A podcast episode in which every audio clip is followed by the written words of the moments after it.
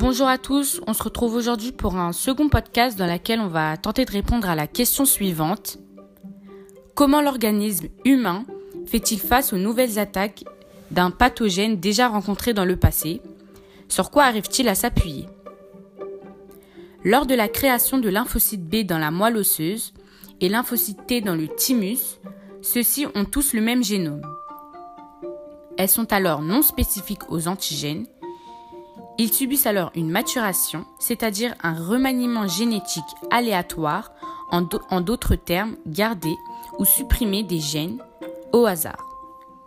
Les lymphocytes seront alors différents génétiquement et donc spécifiques à de nombreux antigènes.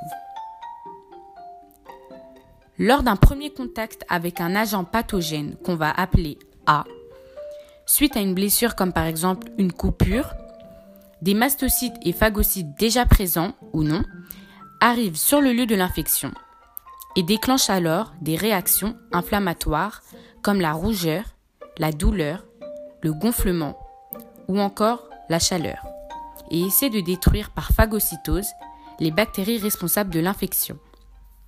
C'est l'immunité innée. Cependant, lorsqu'elle n'est pas assez efficace contre l'agent pathogène, se déclenche alors l'immunité adaptative. Pour cela, après phagocytose, les phagocytes capturent quelques antigènes solubles grâce aux CMH déjà présentes dans la cellule. Donc les CMH, ce sont des protéines de complexe majeur d'histocompatibilité. La cellule dendritique et donc du coup les antigènes solubles vont alors dans les vaisseaux sanguins pour aller vers le ganglion lymphatique le plus proche. Tous les lymphocytes déjà présents sont alors activés pour que la cellule dendritique puisse chercher des lymphocytes spécifiques, c'est-à-dire ceux qui sont capables de réagir à l'antigène du pathogène A. Cette étape prend énormément de temps. C'est la sélection clonale. Après avoir choisi le bon lymphocyte spécifique à l'antigène, les lymphocytes TCD4 produisent eux-mêmes des interleukines 2 pour qu'ils se multiplient par mitose. C'est l'amplification clonale. Puis, le produit de ces lymphocytes TCD4 vont produire à leur tour des interleukines 4 pour qu'elles se transforment en cellules effectrices, c'est-à-dire en lymphocytes T auxiliaires pour avoir des rôles bien précis.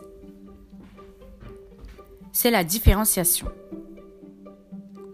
Ensuite, toute cette population de lymphocytes T auxiliaires va permettre l'amplification clonale et la différenciation des autres lymphocytes, en l'occurrence les LTCD8 et les LB, car ils vont produire et distribuer des interleukines 2 et 4 afin qu'elles puissent devenir des cellules effectrices, soit les plasmocytes et les lymphocytes T cytotoxiques.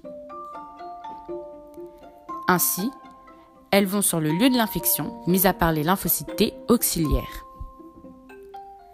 Les lymphocytes T cytotoxiques sont chargés de détruire la cellule infectée par contact en relâchant des molécules toxiques de type perforine et granzyme. Quant aux plasmocytes, elles déclenchent la réponse humorale, c'est-à-dire produire plein d'anticorps qui vont venir se fixer sur les antigènes cibles afin de les neutraliser et faciliter leur élimination par phagocytose. En cas d'un second contact avec le même antigène A, a lieu la mémoire immunitaire. En effet, elle est rendue possible par les anticorps qui persistent dans le sang et la lymphe pendant quelques mois, voire des années, d'où le test sérologique pour voir s'il y a la présence d'anticorps d'un antigène dans le sang. Elle est aussi portée par des lymphocytes spécialisés, soit les lymphocytes mémoire. En effet, celles-ci sont créées au moment de la différenciation clonale, puisque la majorité des lymphocytes donnent des cellules effectrices, mais également des lymphocytes mémoire. Ainsi, lors de la rencontre avec un même antigène A, grâce aux lymphocytes mémoire, l'immunité adaptative sera beaucoup plus rapide, les anticorps seront beaucoup plus nombreux et beaucoup plus efficace. J'ajoute également que la vaccination repose sur le principe de mise en mémoire en déclenchant une réponse immunitaire adaptative.